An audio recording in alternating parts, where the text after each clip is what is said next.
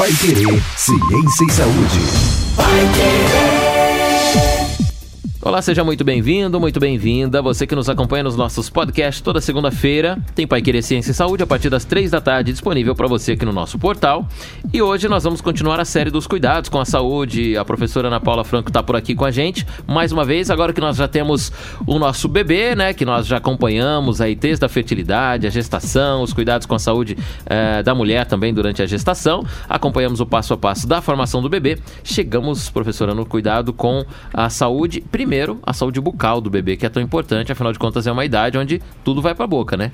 Exatamente, é uma idade que a gente tem que tomar cuidado com o, o quanto a gente oferta de, de possíveis objetos, né, que ele vai ali acabar colocando na boca. Mas além disso, é todo um cuidado antes mesmo dos primeiros dentes chegarem. Não é um cuidado é, desde a gestação, na verdade, a mãe tem que se cuidar, obviamente, mas quando o bebê nasce ali, tanto de parto normal quanto cesárea, não vamos entrar no mérito aqui da questão, mas esse bebê ele tem uma, algumas bactérias que estão ali, então a gente também precisa tomar cuidado. Então, desde a amamentação, depois da amamentação, antes dele dormir, na hora que ele acorda, é uma rotina normal que nós temos todos os dias. E a gente tem que colocar isso de, pro bebê desde que ele nasce. Ana Paula, tem vários. A mãe grávida, eu acho que é a pessoa que mais recebe dica, sugestão ao longo da vida, né? Porque a mãe na gravidez, ela fala, não, faz isso, faz aquilo, ah, isso é bom, mas cuida quando na gengiva, passa isso, passa aquilo, ou depois que o dente nasce, enfim, para a saúde do bebê como um todo e para a grávida como um todo, para gestante, né, como um todo. Exatamente. Para tirar todas essas dúvidas aí, o que é mito, o que é verdade, a gente tem uma convidada hoje, que é a doutora Marília Franco Punhag, que está com a gente, ela que tem um currículo aí de mais de 34 anos de atividade na Universidade Estadual de Londrina, na odontopediatria, né, onde ela deu aula durante todo esse tempo, e também é mestre mestre doutor em odontopediatria, tem uma carreira aí de muita experiência para passar para a gente sobre os cuidados com a saúde bucal do BP. Doutora Marília, qual que é o primeiro, a primeira é, dúvida que uma mãe tem quando chega no consultório, quando vai ser, é, levar o bebê para ter o primeiro atendimento, né, com relação à parte bucal? Primeira dúvida que a mãe tem. Sim, a mãe apresenta a primeira dúvida, na verdade, sempre com relação o que que eu tenho que fazer, como que eu vou fazer. Por quê? Porque o bebê, ele requer da mãe vários passos de limpeza. Limpeza da cabecinha, cuidado com o ouvido para não entrar água na hora do banho, na hora de limpar, de secar, limpar a, o bumbum, o umbigo, que ainda não caiu nas primeiras, nas primeiras cuidados, né? semanas, né? exato, cheio de cuidados. Ou seja, e a mãe fica assim, ela tem tanta coisa para para fazer como atividade que muitas vezes a cavidade bucal passa batido, ou seja, às vezes o, bebê aparece, ela leva o bebê nas, nos retornos, principalmente ao pediatra, e o que, que acontece? O pediatra observa que a língua do bebê está toda branca, ou às vezes ele já está tendo cândida na boca, fazendo uma candidíase. E aí o que, que eu vou fazer? Eu tenho que limpar. Ah, então o cuidado com a higiene bucal do bebê passou aí por Exato, um tempo. E é, então vamos dizer assim, o que a gente procura orientar e fazer com que a mãe mantenha contato com essa limpeza, que ela se familiarize com isso, é ensinando como ela vai limpar, sem criar muitas dificuldades, mas sim fazer com que ela treine a limpeza. Então não adianta só eu fazer uma vez, né? eu tenho que fazer diariamente. E às vezes o bebê mama e dorme. E aí fica aquele resto de leite banhando a língua, banhando os rebordos gengivais, né? Porque ele ainda não tem dente. Mas aquilo tudo eh, significa o quê? O, o leite presente na cavidade bucal, ele vai sofrer ação das bactérias presentes nessa cavidade. E aí, consequentemente, o que, que eu vou ter? Eu vou ter uma fermentação da, do leite ingerido. Então, quando o bebê permanece com aquele resto de leite na boca, o que, que acontece? Eu tenho, vamos dizer assim, uma atividade bacteriana muito mais acentuada nesse momento. Então é preciso que, após a mamada, a mãe, com delicadeza, vai usar uma fralda de boca enrolada no seu dedo indicador e vai fazer a limpeza sobre a língua, o rebordo gengival, a bochecha, ou seja, para poder retirar esse resto de leite presente que sobra na cavidade, certo? E aí, com isso, ela vai aprendendo a manipular a boca do bebê e fazendo essa limpeza com mais atenção até a vinda dos dentes. Muito bem, a gente vai entrar em mais detalhes aí de limpeza também. É, Ana Paula, o, o, cuidado bucal durante toda a vida, né, é muito importante. A boca tem muita bactéria, né, e é o lugar onde tem aí, né, onde a gente se alimenta, então tem muito contato com seres externos, então acumula mesmo muita bactéria na nossa boca, é importante ter cuidado sempre. Exatamente, é importante que a gente tenha é, um cuidado constante. É, é aquele famoso ditado, na hora que você terminou de comer, você tem que higienizar sua boca. Não pode deixar aquele, aquela comida fermentando lá por muito tempo e acabando aí, causando mau hálito, né, nos, nas crianças, nos adultos. E esse mau hálito, ele também pode vir lá da, da má higienização lá da boca do bebê. Se você for parar para pensar, esse bebê ele não tinha contato com tantas coisas lá dentro da barriga da mãe. Uhum. Ele estava em contato só ali com aquele líquido amniótico, ele só estava em contato com aquele mundo, ele não conhecia o mundo externo. Agora, olha o tanto de coisa que esse bebê tem que, tem que se acostumar. Ele tem que se acostumar a se amamentar, então ele vai ter que fazer uma força, toda a musculatura ela vai começar a desenvolver da, da face dessa criança. Vai ter que é, lidar com movimentos que ele estava tudo limitado ali na barriga da mãe. E a boca ela não pode ser deixada de lado em nenhum momento, né? Desde o nascimento dessa criança até o final da vida. É um cuidado constante, justamente para não para não causar nenhuma lesão a longo prazo, né? Uhum. O que na verdade a gente precisa observar é que a partir do momento que a criança nasce, a cavidade bucal é a maior interação que ela tem com o mundo externo. A partir do momento em que ela nasce, em que ela vai respirar, essa respiração anteriormente na, na vida intrauterina era feita pelo fígado, certo? Ela não tinha o pulmão funcionando. O pulmão começa a funcionar a partir do momento do nascimento. Aí ele se expande, o ar entra e ele continua, ele permanece em atividade. Então, quando a gente pensa na cavidade oral do bebê, ela na verdade, ela é a comunicação que esse bebê tem com o mundo.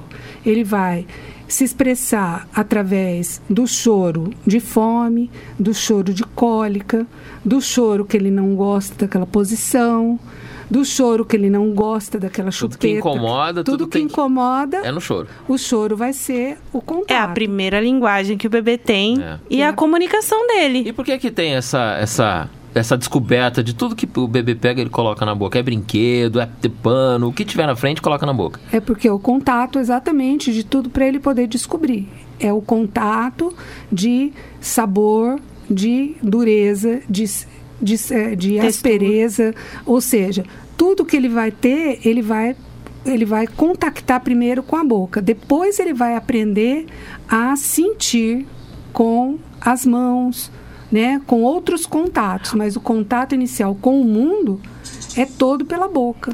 Porque vamos lembrar que na vida intrauterina, o que, que aconteceu lá?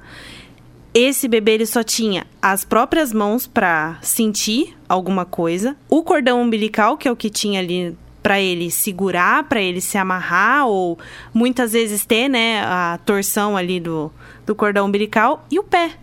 Então por isso que o bebê ele sempre pega o pezinho e coloca na boca, quando tá ali na troca ele de tá fralda. já é o o pé, que ele né? tá acostumado. é. O que ele tem de contato, que ele sabe, é que ele tem o, o corpinho dele, ele consegue ter um pouquinho de noção.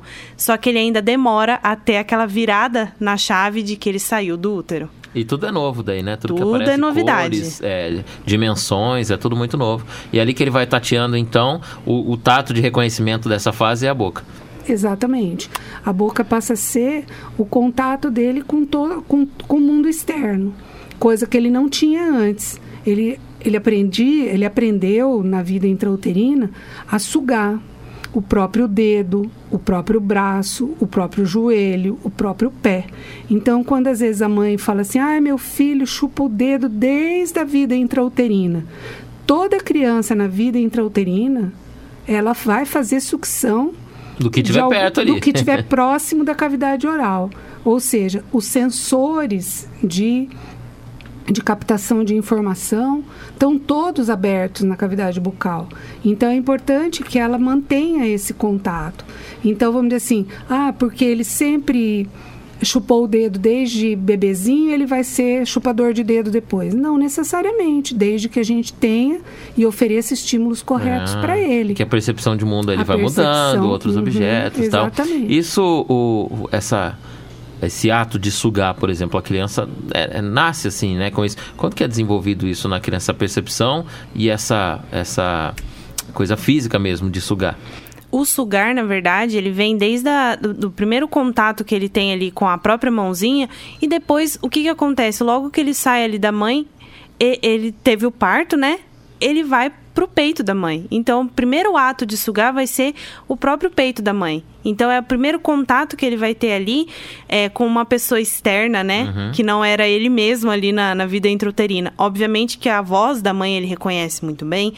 Se o pai tem o com- a comunicação ali durante a gestação, ele pode até reconhecer, mas a voz da mãe é muitas vezes a que acalma. Ah, e Então, na primeira sucção já veio comida? Pô, então essa é ali mesmo. é, é o ali melhor mesmo lugar. que eu vou ficar. Então, só que tem um detalhe. Essa primeira hora de vida do bebê, ela é extremamente importante para ele aprender a sugar corretamente durante o aleitamento materno. Por isso que os hospitais amigos da criança, eles propiciam que a partir do momento que o neném nasce, antes mesmo de cortar o cordão umbilical, essa criança seja colocada sobre a barriga da mãe e próxima do peito para ela poder ir sugar. Então, sabendo disso, nós precisamos incentivar cada vez mais que a mãe esteja preparada para quê? Para poder trabalhar esse aleitamento materno. E aí a criança vem a ter uma aprendizagem adequada. Lógico que nem todo peito da grávida é um peito que pode estar preparado para um aleitamento correto. Porém, isso tem é, orientações também, muito bem trabalhadas pela enfermagem com relação ao aleitamento materno. Então, com isso, o que, que eu tenho? Se eu tenho uma boca que tem vários receptores neurais de sensibilidade e que vão ser capazes de abocanhar o mamilo e o peito da mãe e promover o movimento lingual de ordenha dessa desse leite, o que, que vai acontecer? Eu tenho toda uma condição adequada de desenvolvimento para um aleitamento materno satisfatório e que, preconizado pela Organização Mundial de Saúde, ele deve acontecer ad libitum, ou seja, à vontade, sem inserir nenhum outro alimento, nem água, nem chá para o bebê, mas que ele mame no peito da mãe pelo menos até os seis meses. A partir dos seis meses, a criança, dependendo do seu desenvolvimento, pode ter necessidade de inserção já de outros alimentos, que aí passa a ser o aleitamento, ele passa a ser uma sobremesa, vamos pensar assim, tá? Ele passa a ser um complemento, só que esse complemento ele vai permanecer durante um período de um ano e meio até os dois anos a criança estar totalmente desmamada.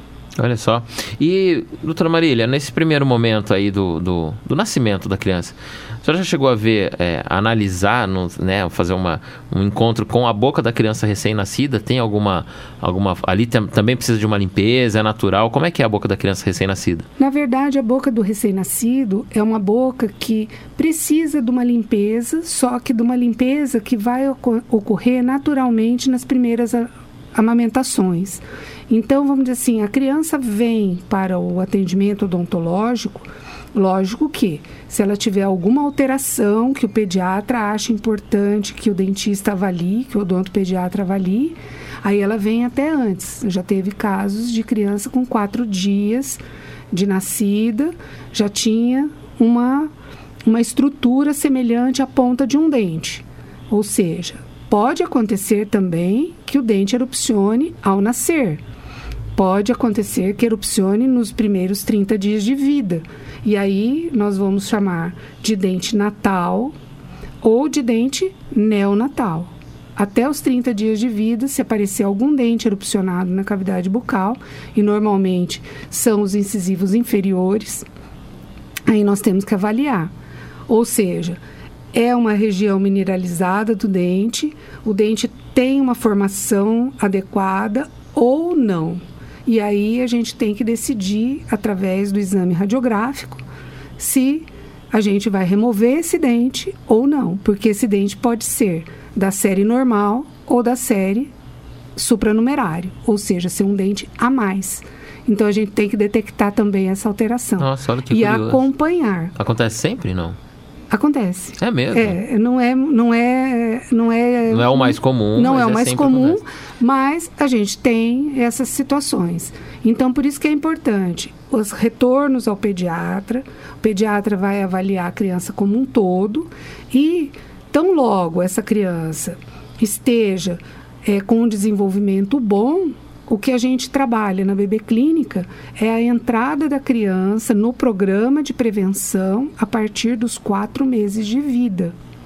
Então, ela tem que estar cadastrada e participando do programa aos quatro meses de vida. Então, vamos dizer assim, não adianta ficar esperando o dente nascer. Não. Eu tenho que observar essa faixa etária, por quê? Porque nessa faixa etária eu também tenho situações a avaliar e lesões, às vezes, de que são lesões que são de desenvolvimento do tecido é, bucal do, da criança e que muitas vezes a mãe fica apavorada. Olha, tem um monte de bolinha branca na boca do meu filho. O que, que é isso? Vamos, vamos ter que avaliar. Essas bolinhas brancas, esses grumos brancos podem ser cândida, pode ser candidíase ou pode ser, né, algumas alterações de desenvolvimento, que aí no caso a gente precisaria de um outro tempo para conversar a respeito. Lembrando que, assim, é, dentro da boca, nós temos, sempre recordando, nós temos células. E essas células, elas se modificam com o tempo. Porque conforme você vai mastigando ou fazendo o ato da sucção lá do bebê, lá no peito da mãe, você tá fazendo leves lesões ali com o próprio movimento da, da musculatura. E esse movimento da musculatura, o que, que acontece? Eu vou ter uma renovação celular, eu vou ter uma modificação dessa mucosa de dentro da, da cavidade do bebê, que se fi, ficar muito tempo sem limpar, sem re remover aquele leite, ele fica com aquele cheiro de azedo, Uhum. de leite vencido. É o leite que ficou parado ali na boca do bebê. E O bafinho do recém-nascido, então, é... É. é o, é o resquício do alimento que ele teve. pode ser que seja, pode ser que não É. seja, né? A gente daí tem que avaliar caso por caso. Mas, por exemplo, igual, vamos fazer uma comparação com, por exemplo, um filhote de cachorro. Por que, que todo mundo pega e fala assim, ai, que cheirinho de leite? Porque tem Porque tá parado dele, né? ali. E se ficar parado também na boca do recém-nascido, ele também vai gerar o mesmo desconforto, só que ele vai ter, pode acabar aí agravando alguns é, sintomas ali gástricos. Pode ser que aí desenvolva uma, um aumento no número de bactérias dentro dessa boca. E isso pode gerar um problema intestinal nele, por exemplo, às vezes uma diarreia sem explicação. Por quê? Porque aí você está falando a mucosa que vem na boca, ela também passa pelo seu intestino, vai passa pelo seu digestivo, estômago né? e vai em diante até a eliminação lá pelas fezes. Então, dependendo aí da carga de quantidade de bactéria que tem dentro dessa boca, eu também posso ocasionar uma diarreia nessa, nesse bebê. E tudo que é fora do padrão, fora do comum, é um alerta para começar a lembrar que essa gengiva vai vir um dente e esse dente ele vai deixar de ser dente de leite e passar a ser dente permanente, que fica pro resto da nossa vida. Sim. A gente, a, pra gente chegar no momento em que nasce os primeiros dentinhos do bebê, eu queria fazer uma, uma pergunta. Você deu um exemplo da, da- do meio animal, né?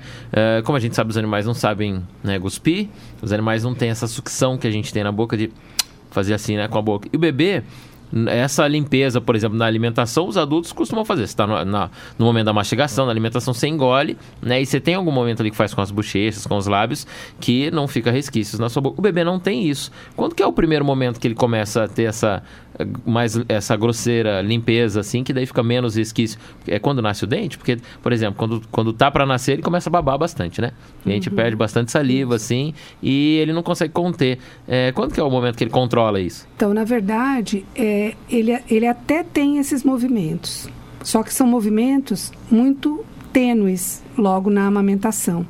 Então, o que, que é importante? É importante que a gente trabalhe bastante essa amamentação, essa limpeza, para que, a hora que aparecer os- a erupção dos primeiros dentes, o que, que vai acontecer? Ele vai ter que lidar com uma mudança de, de quantidade salivar, que ele também não estava acostumado, correto? Então, aí ele vai babar bastante. Ah, é porque que o, o dente está nascendo e está babando um monte. Calma, que isso é normal. Até ele sincronizar, porque ó, existe uma sincronização neuro, é, neurológica aí para acontecer.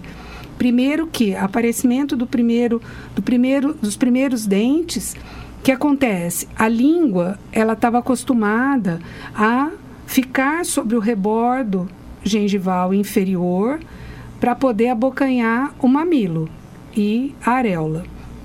O que acontece? Essa língua faz um movimento ondulatório e engole o leite. O que, que acontece na hora que aparece o primeiro dente? Eu, Uma fa- barreira eu falo que a língua leva o primeiro beliscão. Ou seja, vai para trás, Ela recolhe. Que aqui não é o seu espaço mais. recolhe, porque agora nasceu alguém que vai morar aqui. Ah. E aí a língua vai assumir uma posição mais posterior e mais superior. Se preparar pra ficar então em cima do dentinho que vai nascer. é atrás dele, Uhum. atrás do dente. E aí nasce o primeiro grupo, que são os incisivos. Sempre Os é inc- eles o primeiro? Normalmente sim. É. Os incisivos às vezes podem ser incisivo lateral, incisivo central, incisivo central, incisivo lateral, mas normalmente é o primeiro grupo. E aí eles tocam, fazem a intercuspidação superior com inferior. A língua levou o primeiro beliscão ali, ó, aqui eu não posso ficar, eu tenho que ficar para trás, dentro da boca, e consequentemente eu tenho que assumir uma posição mais alta da região muscular. E aí, com a vinda dos outros dentes, na erupção, por exemplo, de primeiro molar descido, eu falo que a língua leva o segundo beliscão. Por quê? Porque ele nasce mais na região posterior, dá aquela mordiscada na lateral da língua e a língua encolhe e sobe. Por quê? Porque é o lugar que ela tem que ficar. É a posição que a gente Então, é a leva ao longo da posição vida. Que você vai levar ao longo da vida. Lógico que, se a criança tiver, se o bebê tiver acostumado a chupar chupeta, a tomar mamadeira, a ficar inserindo outras coisas na boca, o que acontece? Eu vou deixar de ter essa relação dentária normal. Aí eu vou ter uma mordida aberta, que aí eu vou estar desestabilizando todas as estruturas musculares. Então, o que eu tenho que pensar? Se eu quero dar uma boa condição, eu tenho que favorecer o máximo o aleitamento materno. Com isso, todos os músculos da região facial, não vou falar nem da, da região oral, mas da região facial da- do bebê, eles estão ativados. E aí eles se ativam, consequentemente, as, a maxila e a mandíbula, que são os ossos da face, que estão ancorados nos músculos, eles se, eles se desenvolvem. E aí eu tenho um crescimento harmônico da face. Então, o bebê, quando ele nasce, ele tem um terço de face e tem o resto é cabeça. Depois, essa face vai aumentando, de forma que a cabeça diminui. Não, não diminui, é a face que cresce. Aí fica então, aí fica uma harmônico. proporção maior de face em relação à cabeça. É o E tudo natural, isso É o e, desenvolvimento. e tudo isso através de um simples ato de você amamentar.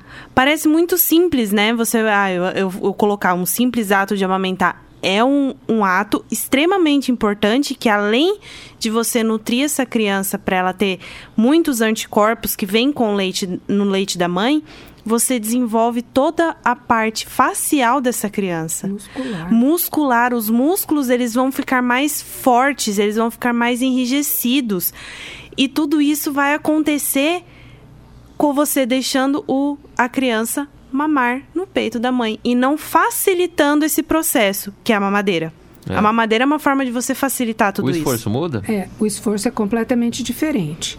Então, quando a gente pensa no mamar no peito, eu estou fazendo um exercício muscular da criança de forma intensa. Eu estou fazendo uma academia nela. Tanto que, normalmente, quando a criança está mamando no peito, ela sua. Se ela estiver muito encapotada, ela fica molhada. Transpiram bastante, Então, é ela transpira verdade. bastante. Então, o que que acontece? Ah, eu vou... Agora não vai dar para amamentar, vou inserir a mamadeira. Primeiro, grande erro. Por quê? Porque a mamadeira, eu não vou fazer esforço nenhum. Porque se você virar a mamadeira, ela goteja o leite na, no bico. Só a sucção já muda Por ali. melhor que seja a, a marca da mamadeira, tá? Vamos pensar assim. No- Não vamos as- entrar nesse mérito, Não. né, de marca. é, marca a gente esquece, tá? O que a gente tem que lembrar é que nós temos a condição de oferecer um melhor desenvolvimento através do aleitamento materno. Quando a gente passa a inserir, eu chamo de porcarias. As porcarias que o mercado O que é vem, me- artificial. vem, me faz, vem me fazer comprar, e eu acho que aqui vai um erro muito grande que acontece nos chás de bebês. Na verdade, a gente não, não deveria nunca ter chupeta e mamadeira no chá de bebê. Por quê? Porque é um, é um veículo de uma facilitação muito grande para para alimentar essa criança. E aí, depois eu tenho todo uma, uma inversão de atividade muscular. Por quê? Porque aí eu passo a fazer força com músculos que não estão preparados para fazer força de sucção no bico da mamadeira. E além disso, eu vou ter toda uma mudança na arquitetura óssea de maxila e vou desequilibrar mais ainda a musculatura da língua. Por quê? Porque o bico está inserido no meio do caminho. Mesmo que seja que, que os fabricantes Não. vendam aí aqueles que parecem. Bico ortodôntico É. não tem nenhum. Desculpa falar, mas você pode pagar caro para uma mamadeira e, e chupeta. Bico ortodôntico seria o ideal se ele não tivesse o bico. Ah, Aí chupeta e mamadeira sem bico É, não, não tem, né? não, É, não- não, não rola, né? Não tem. Então, isso é só um recurso é um para quando a- às vezes, sei lá, a mãe não pode amamentar, quando é, um quando extremo, existem- daí é, é quando pra- existem São as- exceções à regra. exceções. O- é a mesma coisa da, da papinha, por exemplo, para criança, aquela papinha pronta de mercado. Aham. É uma emergência. Então, deixe a emergência ser emergência. Coloque sempre a regra Não em primeiro hábito, lugar. né? Que não vire hábito. Porque facilitar muito esses, esses primeiros desenvolvimentos é, é você é, deixar um- uma, um músculo não trabalhar. Deixar que ele fique mais preguiçoso. Não, isso vai ter reflexo a vida inteira da Vai pessoa. ter que ter vai reflexo na vida inteira. A bochecha, por exemplo, ela não vai ficar é, com a Desenvolvida. musculatura desenvolvida. A parte aqui do, da, da junção do, da nossa orelha, do nosso ouvido com o restante da face. Então, tudo isso vai ser desenvolvido nesse momento. Na verdade, o que a gente tem é que quanto mais facilitação você der para essa musculatura orofacial, nós vamos criar uma hipotonia, ou seja, uma falta de atividade do tônus muscular. Ou seja, você tem perda, você não tem é, benefício, a não ser que não tem condições de amamentar, não tem, não, a, a produção do leite está deficiente, eu preciso complementar. Mas se a gente observar, uma, uma, uma xícara de café, uma xicrinha de café, um copinho descartável de café, você consegue drenar o leite e colocar para o bebê mamar. Só que aí ele não mama deitado, ele tem que mamar em pé. Você tem que mudar a posição de colocação, mas ele sorve a borda do, da caneca e do copo. Então é uma questão só de prática. Só que isso a gente vai ter que ensinar à medida que for necessário. Não adianta a gente ficar discutindo isso, tentando mostrar para para ser colocado em prática sem orientação.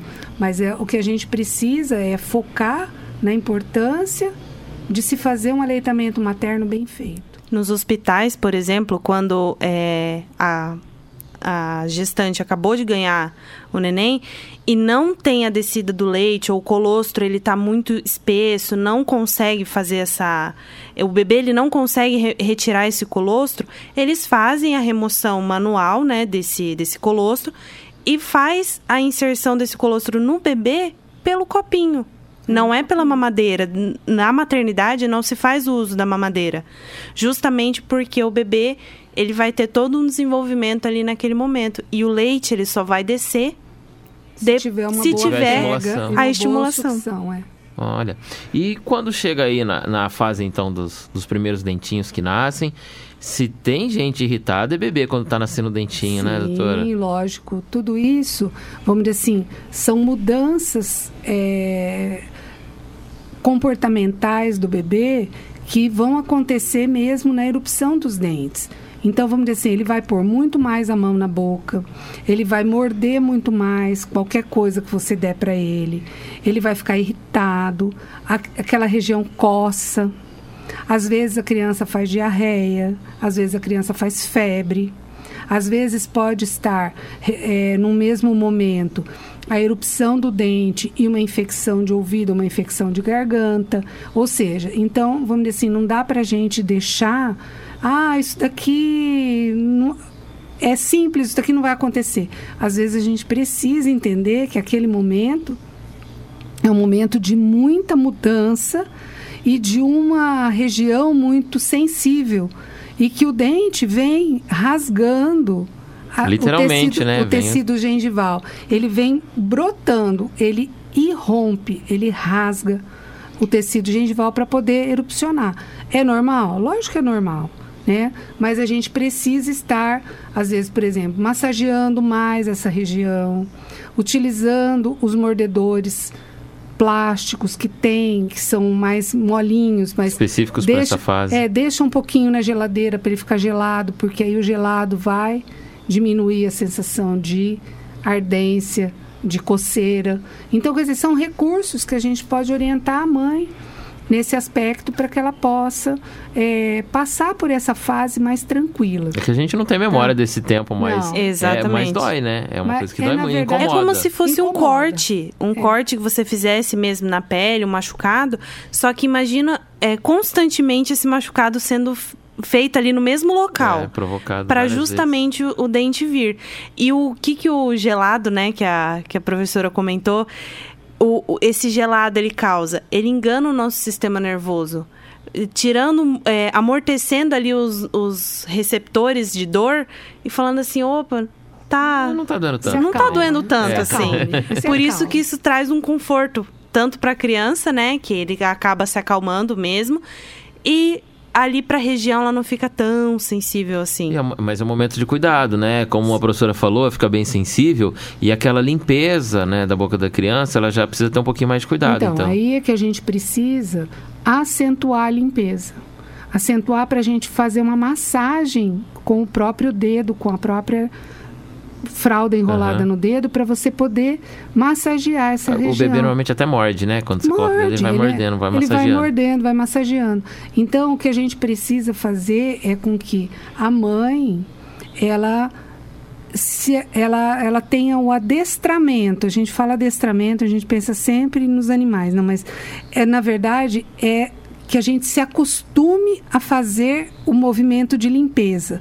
E a gente só vai se acostumar a fazer esse movimento de limpeza se a gente fizer. Só fazendo, não tem Não como tem tomar o outra. hábito diferente. Não. E o interessante é que, por exemplo, se você pega uma criança que ela já está acostumada com a manipulação na boca, muito provavelmente, isso a professora vai poder falar com maior propriedade, na- quando for fazer um tratamento odontológico, essa criança Ah, não vai ter medo mais. É, exatamente. Porque justamente ela já está acostumada a ter a, a região ali manipulada.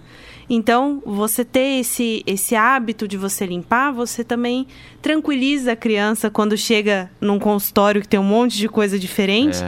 Ela vai falar assim: ah, tá. Não, não é tão assustador quanto os coleguinhas, por exemplo, de escola mais pra frente É. falam. E professora, quando é, esse momento da dor, do- do- da, da gengiva, da limpeza, todo esse hábito, ele tem um período. É quando os, os- um percentual dos dentes nasce. Como é que é o, o tempo para Na isso? verdade, o tempo é individual. Não dá para a gente estipular. ó. São tantas semanas para cada, cada dente que vai erupcionar. É bem individual e tem crianças que passam por essa fase sem nenhuma sintomatologia. E tem outras que não, que complicam bastante. Então, vamos dizer assim, o que a gente tem que observar que são os, os grupos dentários que vão erupcionando. Primeiro, normalmente surgem os incisivos centrais inferiores, depois erupcionam os incisivos centrais superiores, aí incisivo lateral inferior, incisivo lateral superior. Entendeu? Então são os grupos que vão erupcionando. E aí, quando a gente avalia a boca do bebê, a gente consegue ver exatamente o local aonde está sendo preparada a saída do dente. Por quê? Porque a região fica mais, é, mais larga. Ela fica mais larga. gengiva muda o A formatinho da gengiva? é, exatamente. Nós temos no bebê um cordão chamado cordão de Robin e Margitot. É um cordão gengival que fica demarcando toda a borda do, do rebordo superior e inferior. Quando começa a erupcionar, naquele lugarzinho da correspondente ao dente que vai nascer, esse cordão fica bem fininho. Ou seja, ele alarga o espaço e ele deixa de ser um cordão. É como se ele crescesse o rebordo ali. Preparando o espaço preparando a saída do dente. Se ele desse um espacinho ali pro dente falar assim, Aham. opa, É, não, ele- agora eu vou tá sair aqui. ele tá- literalmente ele está crescendo mesmo. Ele faz um crescimento, vamos dizer assim, é, vestíbulo lingual, vestíbulo palatino. Para quê? Para que esse dente venha e romper e rasgar mais fácil o tecido gengival. Então a própria boca vai preparando isso. E isso a gente tem que ter acompanhamento, por isso que a gente coloca. É importante que esteja inserido dentro de um programa de prevenção, seja pro- programa da bebê clínica da UEL, seja nos postos de saúde que são que, que oferecem esse acompanhamento, ou seja no odontopediatra de forma particular. Mas é importante que ele tenha acompanhamento para poder, vamos dizer assim, a mãe também estar sendo treinada, estar observando e manipulando a boca da criança, para quê? Para que isso se torne um hábito. E aí não fica muito distante quando eu tenho que manipular para alguma necessidade. Então, exatamente é o acostumar a criança à manipulação. Legal. E isso vai acontecer num período, vamos dizer assim, que a gente tem que manter uma boa limpeza, uma boa higiene, vamos dizer assim, até que a criança já esteja comendo alimentação familiar. Por quê? Porque aí ela já passou por toda a adequação alimentar que o pediatra faz na inserção dos novos alimentos. E aí, vamos dizer assim, lógico que ah, é só até aí que a gente vai? Não, infelizmente, vou dizer Só pra- tá começando. Vou dizer para as mães que elas se preparem, porque não vai ser até os 3, 4 anos, vai, ter, vai ser até os 7, 8, talvez até os 10. Senão a gente vai ter que pegar no pé do adolescente lá com 12, com 15 anos, porque ele não está escovando o dente direito. Ah, então vem desde lá do, do, É. do- do- do nascimento, é, dá para se criar um hábito, um costume, né? Uma, uma, uma aproximação da saúde buca- da higiene Sim, bucal, né? exatamente. Esse, esse tempo que a gente descreveu aqui todo, nesse, em todo esse tempo dessa formação, é curto, né, na verdade? Quanto tempo demora até todos os Ah. Os dentinhos saírem? Os primeiros dentes começam a erupcionar em torno de 6 a 8 meses de vida do bebê. E eles vão terminar toda a dentadura decídua aos dois anos e meio. Então, quer dizer, nós temos um período aí de Dois anos. dois anos praticamente de intensa mudança dessa boca. Então, às vezes, se a criança está indo bem, está tudo tranquilo, de repente ela fica brava, ela fica irritada. Ou seja, gente, é toda uma mudança. É tudo novo. É uma é evolução ali. tudo acontecendo ao acontecendo junto. tempo. E a criança, né, obviamente, não está na fase da fala ainda, então não É, sabe explicar, é Vamos, vamos só fazer uma correlação. A criança nasce, mamãe sai do hospital, vai para casa com o bebê. Coloca o bebê no prime na primeira semana, ela coloca o bebê na mesma posição no bercinho, dali 40 minutos ela volta, ele continua na mesma posição. Na segunda semana, ele não fica naquela mesma posição, ele vai começar a se mexer. Quem que vai se mexer? É a musculatura que está precisando ser mexida. Aí ele vai começar, assim, no final do primeiro mês, ele já está rolando no, no berço.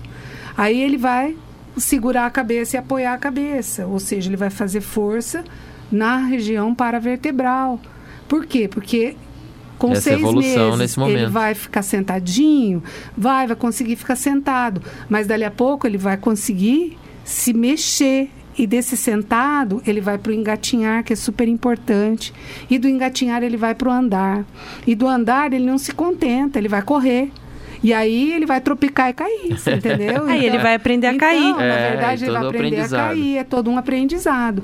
Só que aí a gente tem que estar é, alerta, é, não impedindo que isso aconteça, mas estando próxima para que algumas situações não venham a, a se tornar um problema.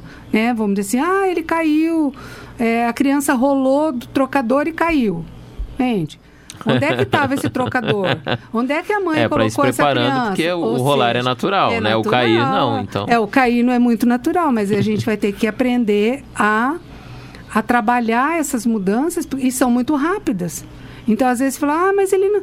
Nossa, ele nem se mexe. Calma, calma, que daqui a pouco ele se mexe. Quando começar a se mexer, Né? você vai ver o problema daí. Não É, vai lembrar de quando não se mexer. É. Mas Ah. olha que interessante, a gente, a gente começou falando lá de uma célula que se tornou um bebê e tudo isso inserido dentro de um corpo que é o corpo da mãe.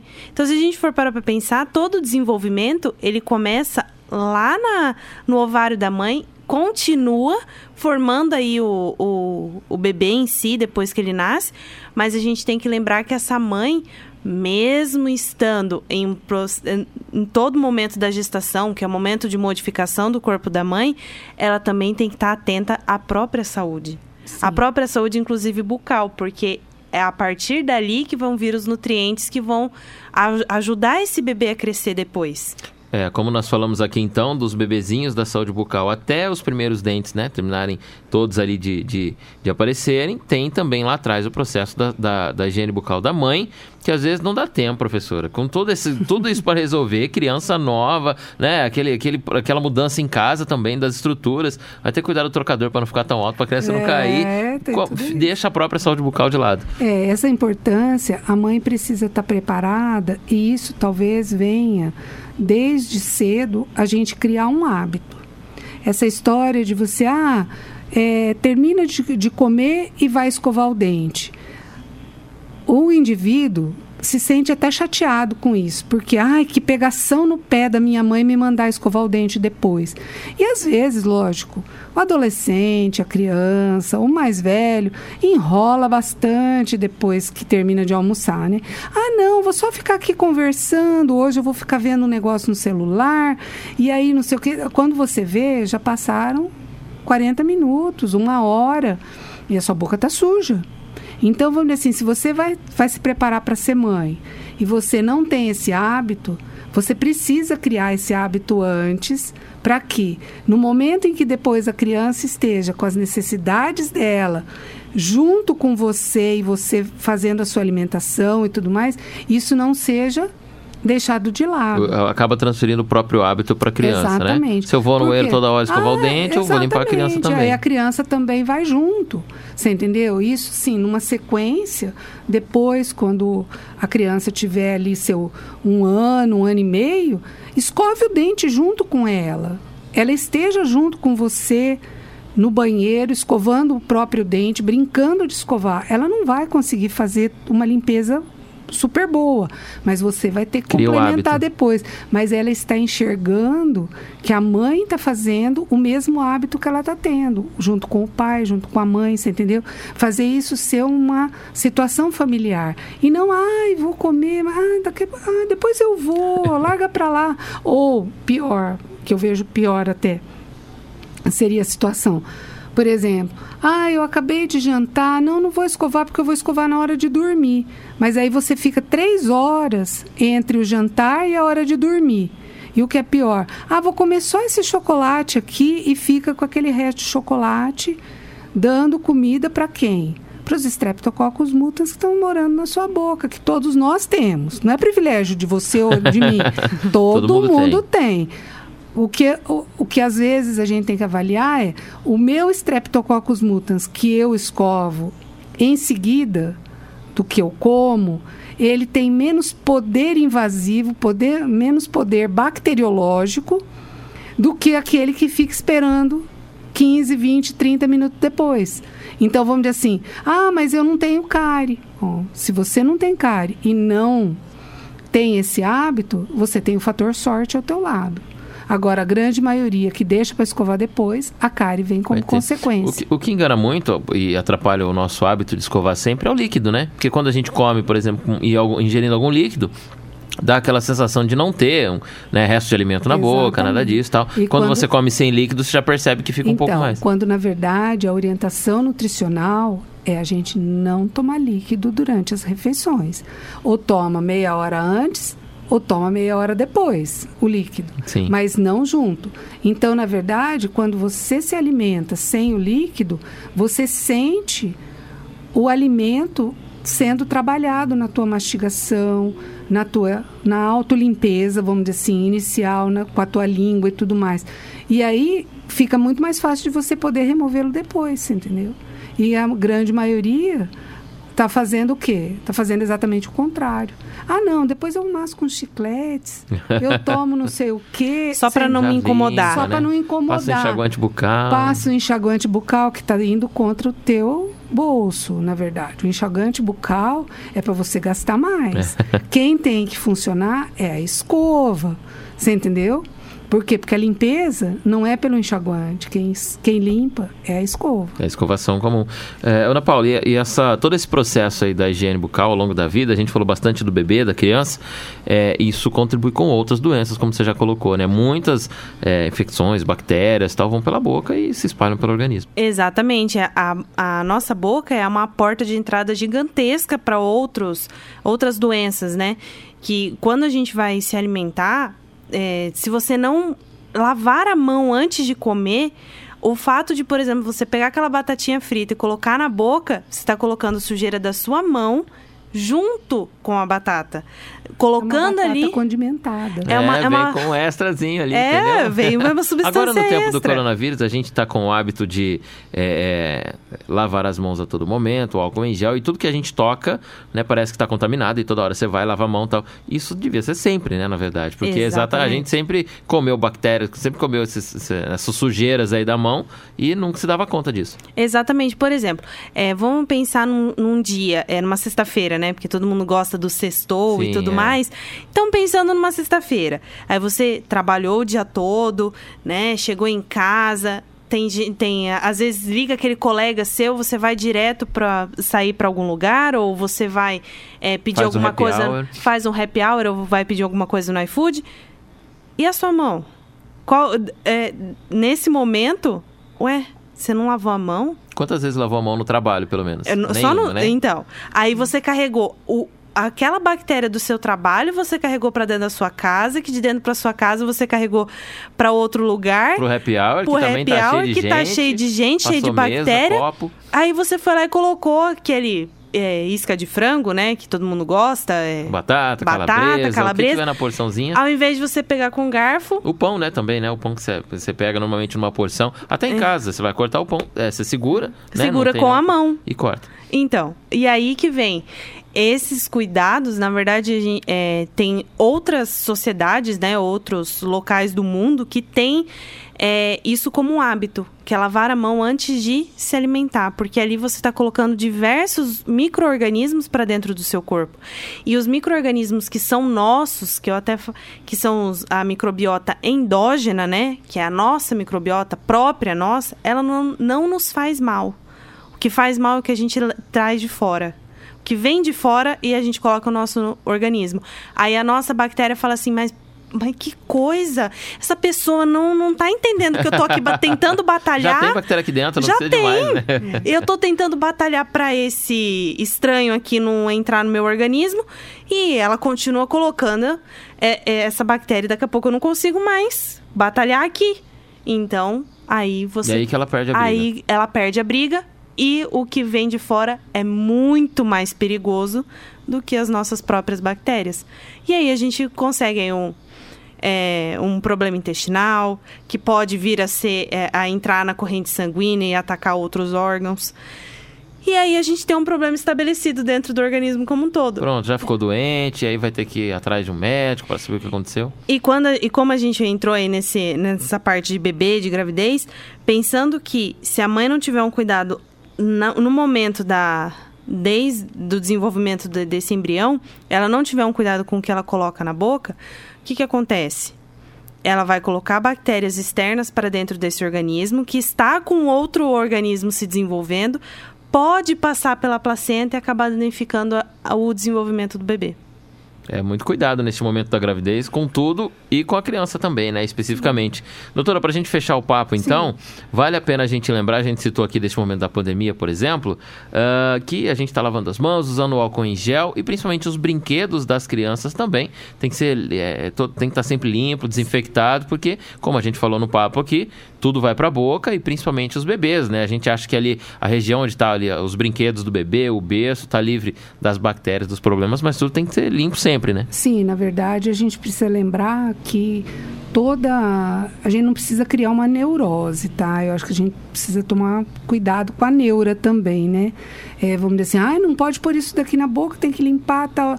Fazer uma limpeza básica diária, você entendeu? Para quê? Para que a gente não favoreça que venham outras bactérias a se instalarem na, na boca do bebê.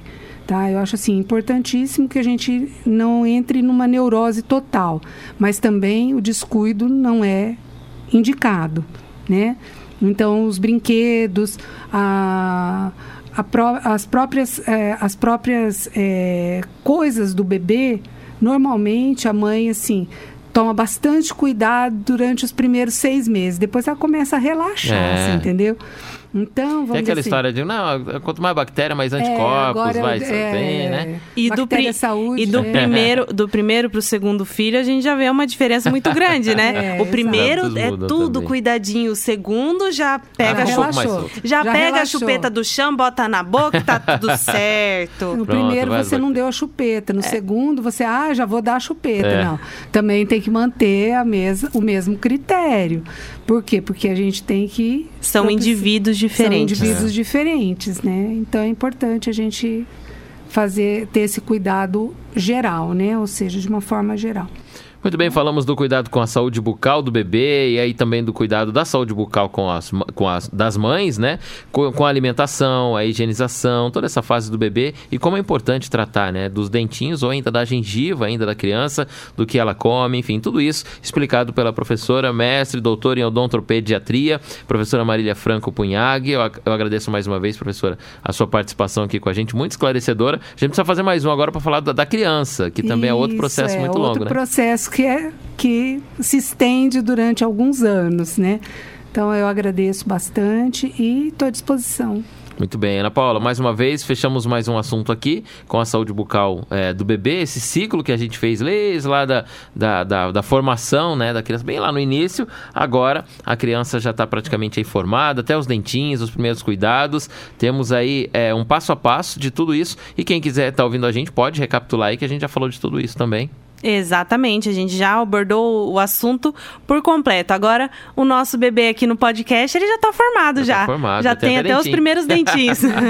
Legal, bacana. O nosso Pai Querer Ciência e Saúde. E na próxima segunda-feira, às três da tarde, você sabe, tem mais um episódio para a gente falar aqui de alguma, de alguma doença, dos cuidados com a nossa saúde. Tudo isso com a professora Ana Paula Franco, com a gente toda segunda. Então, anote aí para você não perder. Segunda-feira, três da tarde, tem um episódio novo e você é o nosso convidado para o próximo. Até lá!